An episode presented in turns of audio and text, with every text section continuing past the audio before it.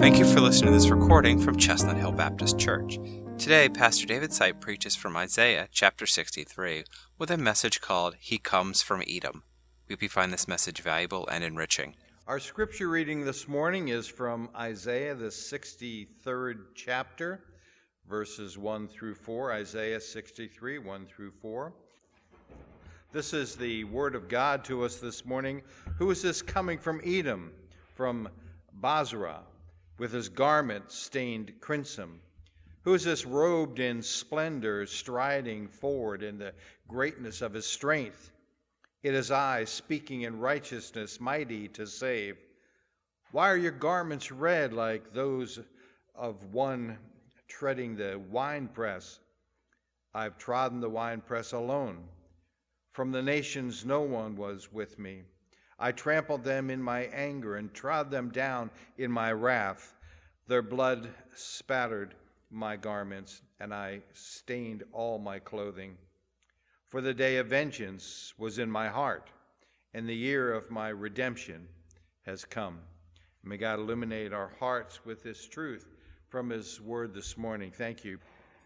Well, here we have in Isaiah the Israelites were encircled by their enemies the Syrians on the, the north, the Philistines along the maritime plain, and the Edomites on the south were a constant menace to the Israelites' peace. But the Edomites were their most troublesome foes.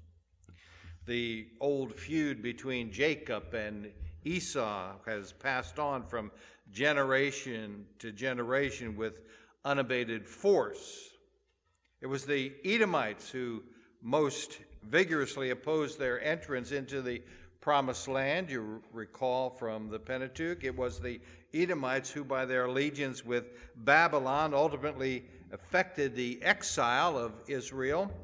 Herod, who ordered the slaughter of the baby boys, and Herod Antipas, who was co conspirator in the murder of our Messiah, were both uh, Edomians, Edomites. They were Israel's nearest foe, ever hovering on their borders. A, a Jew wandering into their territory was certain to be captured.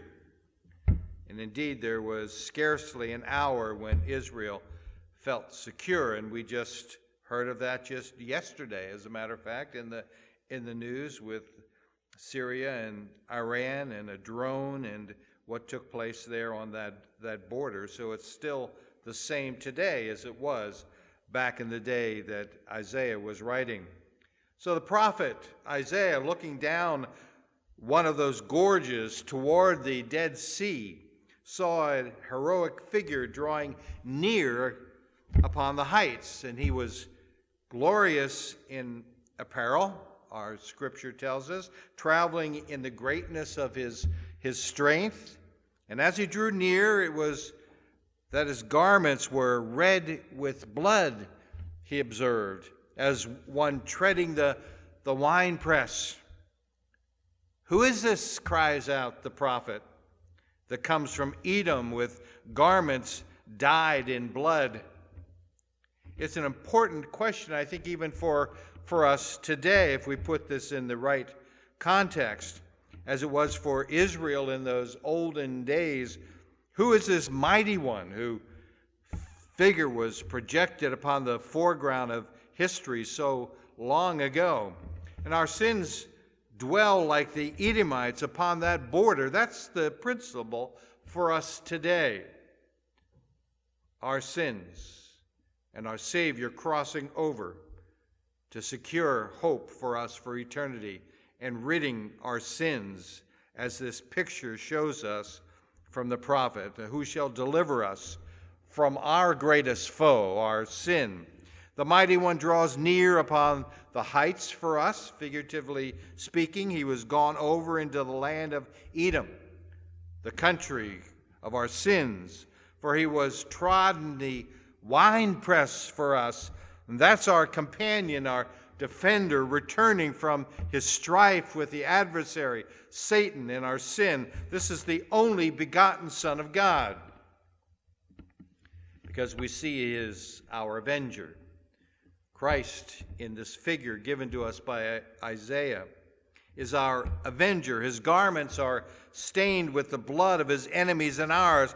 I looked, he says, and there was none to help, and I wondered that there was no one to uphold.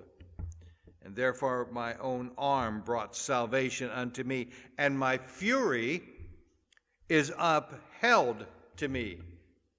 God's fury upheld. And so I want you to observe a few things this morning. The, the first is this there is fury in this triumphant Son of God. If you read back through the verses that we, we spoke of this morning, this is not just the Savior Jesus Christ and all of his love for us, but it's our Savior triumphant in his fury. But what fury is this? His name is, is love, yes, but it's also another name, and that other name is a consuming fire. And indeed, the capability of love involves the capacity for wrath. The man who is so complacent in love and in, in tenderness as, as that he cannot feel his most important heart fury, wrath against crime and injustice, that man is a poor semblance of a true man. And so, in like manner, the, the God who, loving the things that are pure and lovely and of good report, should not hate the opposite. Why not be worthy of our adoration? Nor is this an Old Testament concept. The God of the old economy is also the God of the new, the same yesterday, today, and, and forever, with whom is no variableness as Scripture says, neither shadow of turning. The indignation that flamed forth in the, the uh, imprecatory Psalms, a big word that just simply means those Psalms that call down curses on the enemy. That indignation turned against the powers of, of darkness is the same that flashed from the pure lips of Jesus when he denounced hypocrisy when he cried, How shall ye escape the damnation of hell? So we stand under the, the opening of the sixth seal of the apocalypse. And in the book of Revelation, in that sixth chapter of Revelation, we're reminded that the sun turned black like sackcloth made of goat hair. It goes on to say the whole moon turned blood red, and the stars in the sky fell to earth as late figs drop from a fig tree when shaken by a strong wind. It goes on, the sky receded like a scroll rolling up, and every mountain and island was removed from its place. And then the kings of the earth, the princes, the, the generals, the rich, the mighty, and every slave and every free man hid in caves and among the rocks of the mountains. And they called to the mountains and the rocks, Fall on us and hide us from the face of him who sits in the throne and from the wrath of the Lamb. Yes, from the, the wrath of that merciful one, the meek and lowly Jesus, the, the Lamb of God. But I want you to observe one other thing, and that is this, this fury is a focused fury. It's a fury against sin. And in all the universe, there's this only thing that God hates. He hates it with an implacable fury. And why not? What has sin inflicted upon the earth?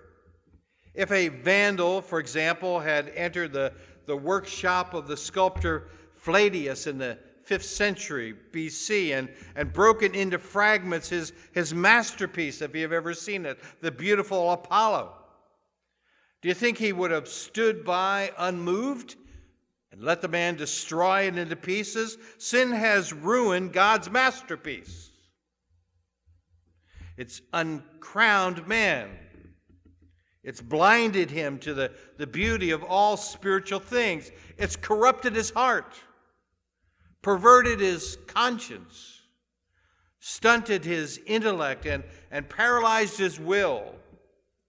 It's placed the poisoned chalice at his lips, crying, Drink and die. If God is indeed our Father, why should he not hate sin? And why should he not go over into the land of Edom to avenge the wrong which it's inflicted upon us? And so here is this rationale of the incarnation. It's God in the person of Jesus Christ going over into the territory of the enemy to champion our cause. But observe one other thing here the manifestation of fury against sin is holy in our behalf. It's for us. In the mid 1800s, the English were shut up in Lucknow, India. Men and women and children were starving there. The enemy was unspeakably cruel, history tells us. They'd besieged the city and over on the heights was heard the shrill sound of the bagpipes. Havelock, with his brave Scotchmen, were coming to the rescue, but alas, between Lucknow and those hills were the, the sepoys, the soldiers. And what was to become of these, these soldiers? Well, the rescuers drew near, their swords flashed, their guns ready to bring death and the road from those hills to the beleaguered city was covered with the stain of death. And so, likewise, the only begotten Son of God comes to deliver us. But deliverance is not possible except by the overthrow of Edom. And so it comes about that his garments are stained with blood, the winepress the winepress, the voice is from God.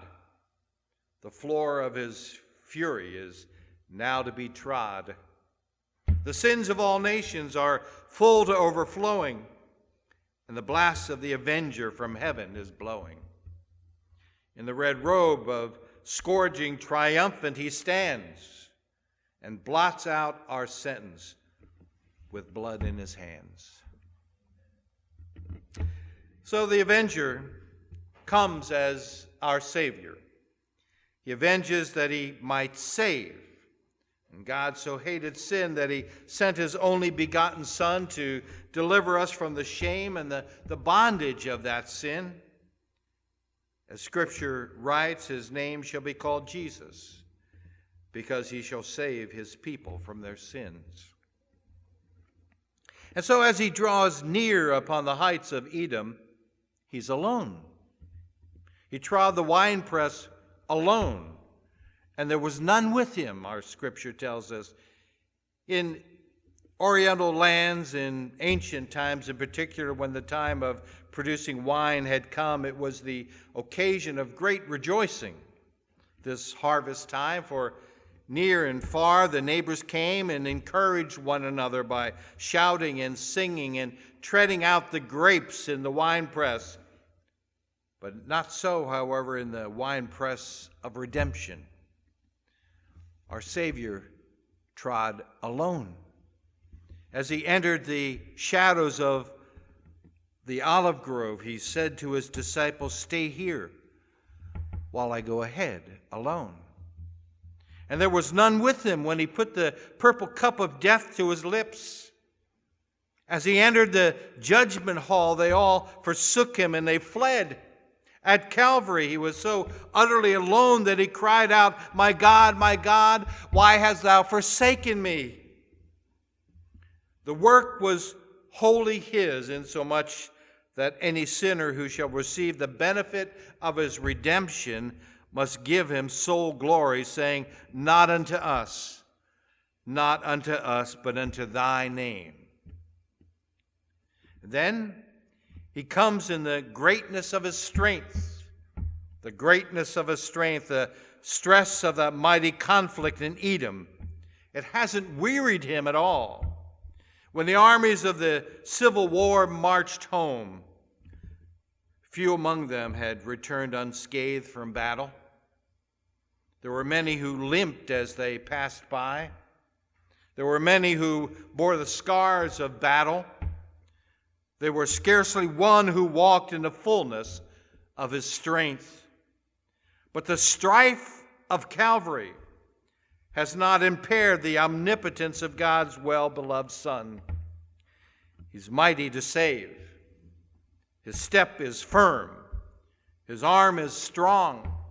The strength of his youth is upon him. But then also he speaks, and he speaks in righteousness. He speaks in righteousness in delivering us from Edom. Has violated no principle of justice. The great problem was how shall God be just and yet be the justifier of the ungodly? How can he marry those two together? Well, he solves it by taking our place before the offended law. He paid the ransom. He expiated, that is to say, he removed our offenses. The Bible says he was wounded for our transgressions, he was bruised for our iniquities, and by his stripes, his stripes, we are healed. But how can the innocent suffer for the guilty? Well, it's done every day. The suffering of the innocent for the guilty of the most common thing about us. Kings suffer for their subjects, parents for their, their children. We're all suffering for others' sins, especially in society. It's a recognized principle in civil law, or else why are we taxed for the, the maintenance of prisons? We don't use them, but yet we're taxed for them. And who indeed has the right to object to this arrangement? Well, there are three parties to the, the covenant of grace. Three parties God, who is willing to send forth his Son to suffer and die in the sinner's behalf. The Son, who's willing to go, saying, Here I am I, send me. And the sinner, the party of the third part. It remains only for him to give his consent by accepting the plan. And then who is there in all the universe who shall have the right to object to that? Then also he comes in glorious apparel. Our scripture verses tell us glorious apparel, his blood stained garments. As he draws near, all seen to be royal purple. In championing the cause of a sinful race, he has established his right to rule over that race. Because you see, the crowning day is coming. The earth shall yet be filled with the acclamations of heaven. Worthy is the Lamb that was slain to receive power and riches and wisdom and strength and honor and glory and blessing. See, we ourselves shall join in praising him who, glorious with the victory won in the land of Edom, sits upon the throne high, throne high and lifted up, saying, Unto him that loved us and washed us from our sins in his own blood, hath made us kings and priests unto God and his Father. To him be glory and dominion forever and ever. Now, in this prophetic vision of the Redeemer, we have outlined the only plan which has ever been proposed for the deliverance of the human race. The only plan. There's none other name under heaven, Scripture reminds us, given among men whereby we must be saved. That's it. Through Jesus Christ, who goes into Edom on our behalf. The mighty one appeals to us in our own behalf, offering the full benefits of the winepress for nothing. For nothing. He paid it all. In 1883, in Milwaukee, there was a tragic fire in a a place known as the Newhall House. You can look it up. The, the history of it is still online. There was a young man who was awakened from his sleep on one of the upper floors to find every avenue ex- of escape was shut off by the flames. He climbed to the, the window ledge and, holding by the sash, looked down and called for help, but the, the ladders of the fire department were too short. There was not a fireman, there was not a soul in the multitude that thronged the streets who was not moved with the utmost desire to help. But no help was possible. And at length he hung from the ledge by his fingertips and hung for a little while, and then he dropped while those below covered their eyes, and all was over. And not less desperate than his condition when hanging from that ledge is the, the state of the sinner outside of the plan of salvation. But Jesus is mighty to save, you see, and to save to the uttermost all that will believe in him. The ladder of Christ's love is long enough to reach from beneath. The arms of his omnipotence is mighty enough to reach down from above. And the Bible says his promise is yes and amen. So, why then shall any be lost? Why should any be lost? His sacrifice is sufficient to cover all the record of the misspent past. His hands are stretched out still today. There's a faithful saying and worthy of all acceptance that he came into the world to save sinners. And this also is a faithful saying that he that believeth on Jesus, the only begotten Son of God, hath everlasting life. Christ paid it all. Into Edom, his robe stained with blood, the blood that should have been ours because of our sin. He did it all. But he stands ready as the begotten Son of God to give everlasting life. Why should any be lost? May God bless his own word to us this morning. Let's pray. Heavenly Father, as we've come before your throne and opened your word and listened to the words that you preserved for us from the prophet Isaiah, we recognize that he who Isaiah saw was your very son coming from the hills, entering from the land of Edom, paying the price, his gar- garment stained red as crimson as one pressing out the wine in the winepress. He alone, He alone. And so, Heavenly Father, as we come today, we come with thankful hearts, those of us who know your Son, Jesus Christ, thankful that our sins are eradicated and that his sacrifice on the cross was sufficient to forgive and for you to forget. And eternal life is ours because of Jesus Christ and his sacrifice for us. Not just joy in this life and knowing that we have your Holy Spirit within us, but joy in knowing of the assurance that we have of everlasting life. And so we ask the question, Heavenly Father, why should any be lost? And we ask that you use us, Lord, to the uttermost with any and every ounce of power and strength that we have. Use us, Lord, in this life as your tools that we might bring others before it's too late.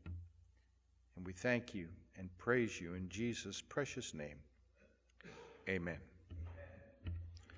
For more information about Chestnut Hill Baptist Church, or to subscribe to these audio messages via our podcast, visit our website at chestnuthillbaptist.org. You can also write to us at Chestnut Hill Baptist Church, 2 Bethlehem Pike, Philadelphia, PA 19118.